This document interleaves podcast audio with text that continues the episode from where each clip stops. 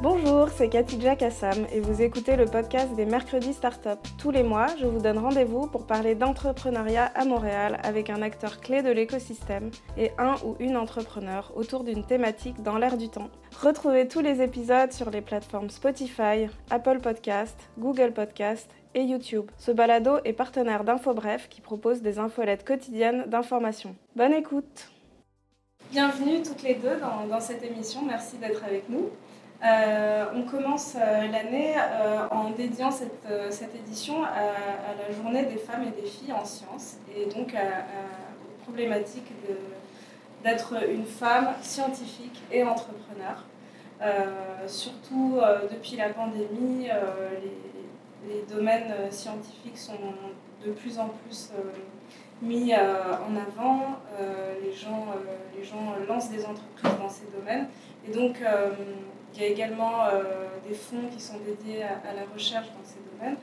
Et, donc ça nous semblait important de voir en tant que femme euh, comment on se positionne euh, avec tout ça.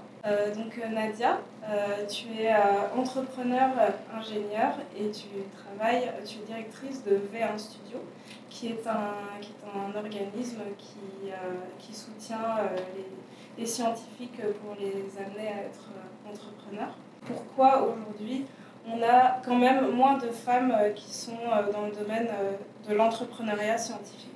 Oui, bah, tout à fait. Je pense que ça s'explique déjà par le fait qu'il y a moins de femmes dans les domaines scientifiques. Si je prends juste l'exemple, on parle de scientifiques, ingénieurs, sciences sociales, ça, englobe tout ça dans, le terme. Si je prends juste l'exemple des ingénieurs, parce que c'est mon, mon, mon, domaine, mon expertise, Ingénieurs Canada, ils ont fait un sondage auprès de leurs membres en 2020 et il n'y avait que 15% de leurs membres qui étaient des femmes. Donc, ils ont lancé cette initiative 30 euh, par 30 par, par 30, qui est une cible d'atteindre 30% d'ingénieurs en 2030. Et on y arrive, euh, on y arrive peu à peu, ça, s'en vient. Donc, déjà à la base, si on regarde juste le domaine scientifique, il y a moins de femmes. Ensuite, quand on rajoute la couche entrepreneuriat, on en perd encore. Donc, donc c'est pour ça qu'à l'heure actuelle, on, on, a toujours un peu moins de femmes dans les domaines de l'entrepreneuriat scientifique et technologique.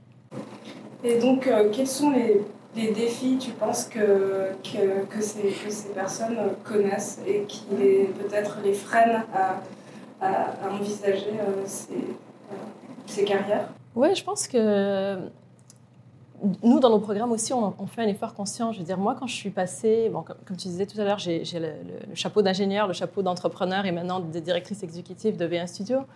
Mais c'est un monde qui reste, l'écosystème entrepreneurial demeure quand même assez masculin, on va se le dire.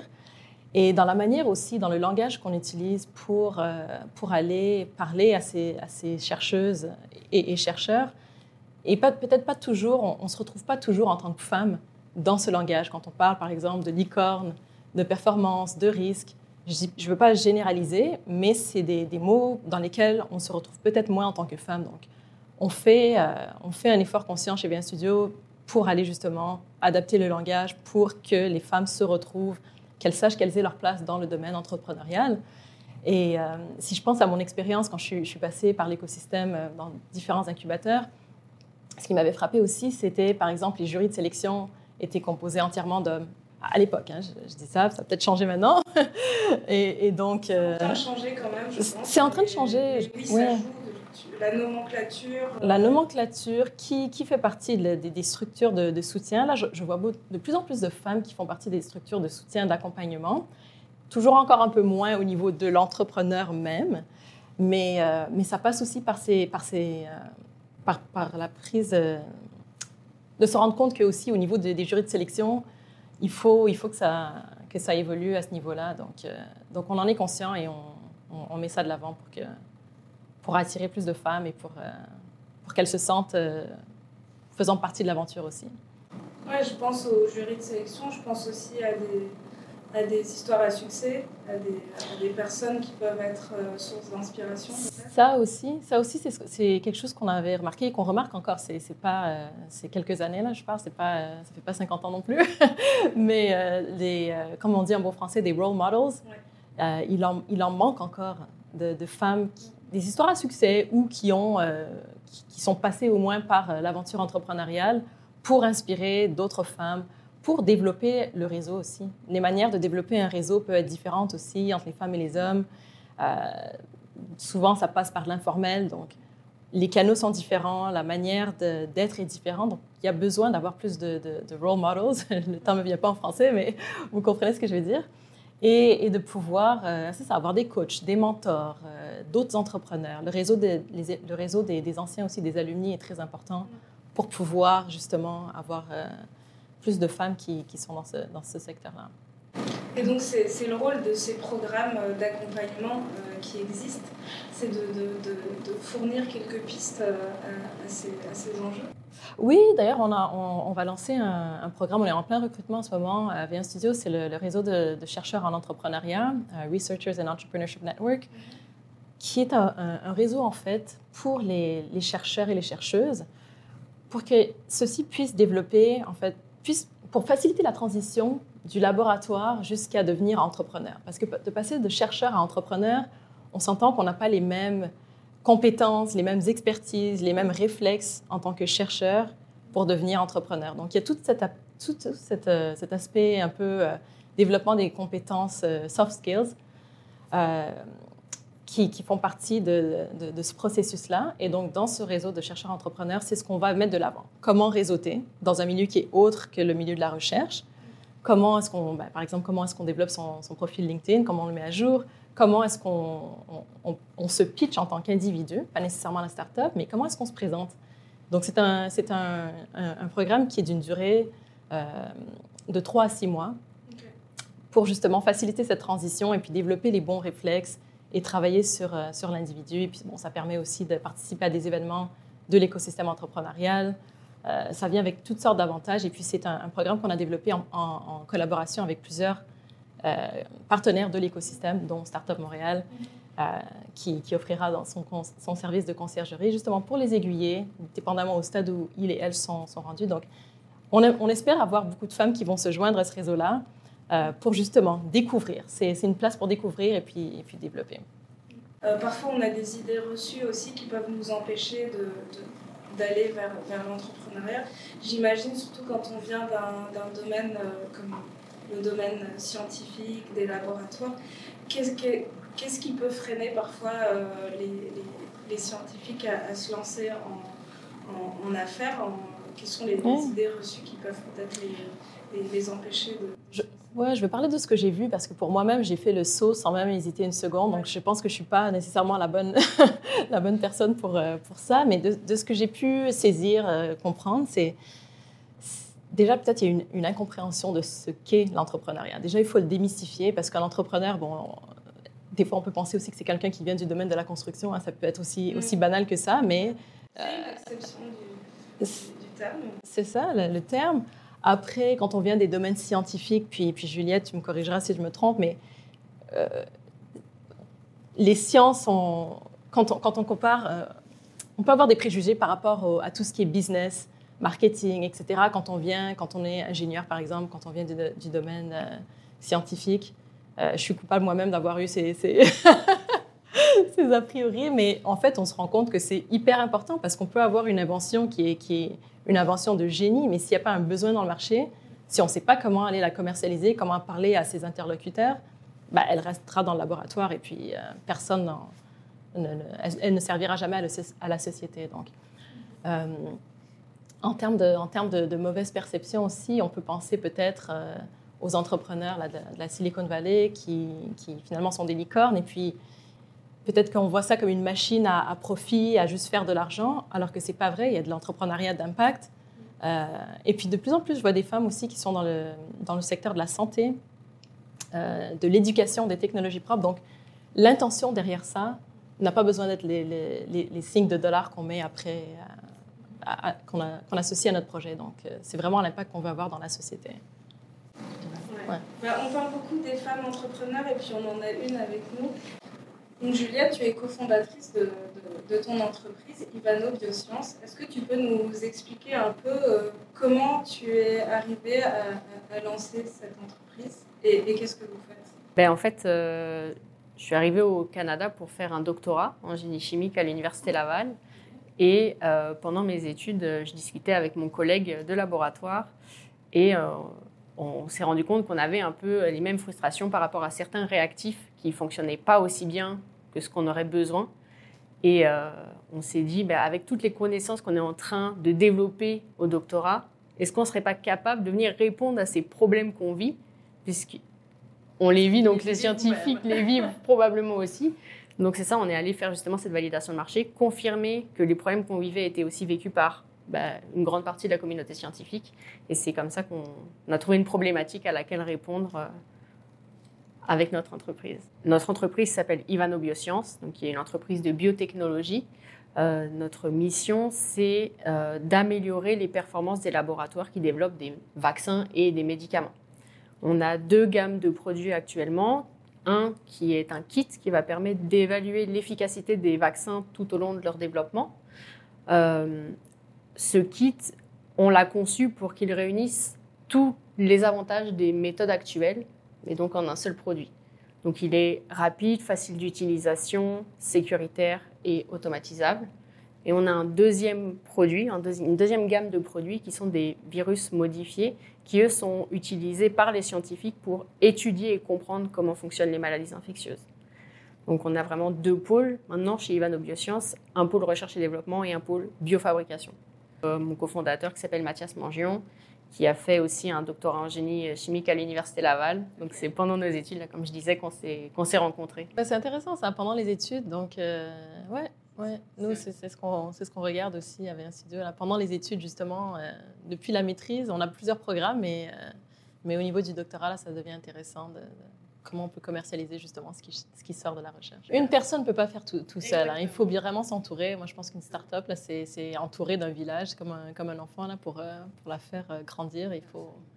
Puis comme je le disais justement, euh, on est deux, mais on est vraiment entouré au niveau entrepreneurial. On est incubé chez trois incubateurs.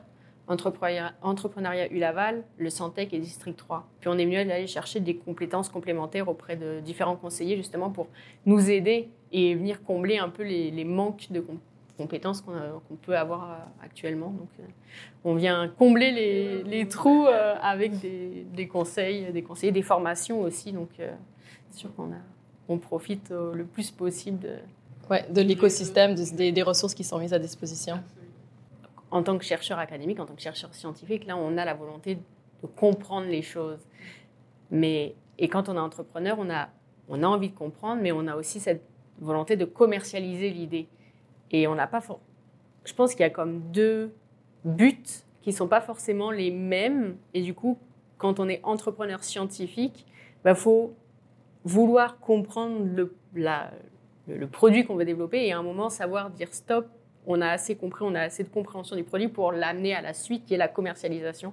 Alors que quand on est en recherche académique, recherche pure, on veut approfondir les connaissances et les apporter, mais c'est de la compréhension, c'est pas de la commercialisation, c'est pas le même but. Et du coup, je pense que quand on se retrouve à être entrepreneur scientifique, il faut être capable de regarder au microscope, puis à un moment, comme se reprendre du recul, puis dire, OK, c'est bon, on en sait assez, on passe à la suite. Et c'est cette gymnastique qui peut être difficile justement et qui fait que peut-être justement les scientifiques n'arrivent pas à passer à, l'entrepreneuriat. Quel conseil tu donnerais à euh, des femmes euh, en sciences qui pensent peut-être à se lancer en entrepreneuriat mais qui hésitent? La première, peut-être un des premiers conseils, c'est aller voir, aller utiliser les ressources en fait du, de l'écosystème entrepreneurial parce qu'ils vont justement vous aider à voir si vous avez une idée ou à trouver une idée, à la construire, à, à, la, à la, développer au final pour essayer d'aboutir à, à, une entreprise. Euh, donc déjà, si vous ne savez pas comment faire, parlez autour de vous. Là, il y a, y a, des, y a des, des, comment, comment on dit, des, des personnes justement qui vont pouvoir euh, bah, vous aiguiller. Il y a plein de programmes de formation. Euh, Peut-être un autre conseil, c'est apprendre à persévérer même quand on vous dit non. C'est-à-dire que quand on fait de la validation de marché, il va y avoir plein de clients qui vont dire non, ça m'intéresse pas. Ben, en fait, c'est juste que c'est pas le client cible. Peut-être que ça deviendra un client plus tard, mais ça, c'est pas forcément le premier client qui va venir adopter votre solution. Donc, c'est persévérer malgré le, non, parce que les premiers sont toujours un peu difficiles à se dire ah, bah, finalement est-ce que c'est vraiment pertinent? C'est juste de la persévérance, là, je pense que c'est vraiment euh, le maître mot en entrepreneuriat. Tu me diras ce que tu en penses. Non, absolument, 100%. il faut savoir prendre des non. Et il y aura éventuellement des oui. Euh, mais voilà. Mais je dirais aussi, euh, bah, tout à fait, Juliette, ce que tu viens de dire. Et j'ajouterais aussi, peut-être quand on est encore en train d'hésiter à se lancer en entrepreneuriat, de, de se renseigner, d'aller parler à des entrepreneurs qui, qui, viennent tout juste de passer par là, des femmes, des hommes. Mais pour savoir quelle a été leur expérience et à quoi on peut s'attendre. Parce qu'effectivement, l'entrepreneuriat, ce n'est pas pour tout le monde, mais ne, ne, nous fermons pas les portes dès le départ. Allons-y parce que en fait, on a besoin, on a besoin de femmes dans tous les domaines, euh, dans l'entrepreneuriat aussi. On a des enjeux de société à régler, euh, que ce soit au niveau de la santé, des changements climatiques, de l'éducation, et, et ça, ça, touche tout le monde. Donc, on a, on a, besoin des femmes aussi pour avoir des fois une perspective différente, amener une saveur différente aux solutions qu'on vient mettre sur le marché. Donc, la porte est grande ouverte. Je dis ça aux femmes, la porte est grande ouverte. Venez, venez, venez cogner, venez vous renseigner. Parfait. Bah, merci beaucoup pour, euh, pour, ces témoignages et puis ces, euh, ces partages avec nous. Merci. Merci, merci beaucoup.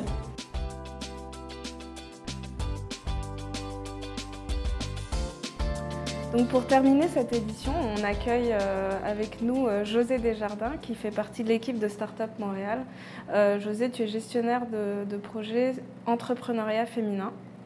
Et, donc comme aujourd'hui on, a parlé des enjeux de l'entrepreneuriat féminin scientifique, j'aimerais ça que tu nous partages quelques conseils pour des femmes qui veulent se lancer en affaires.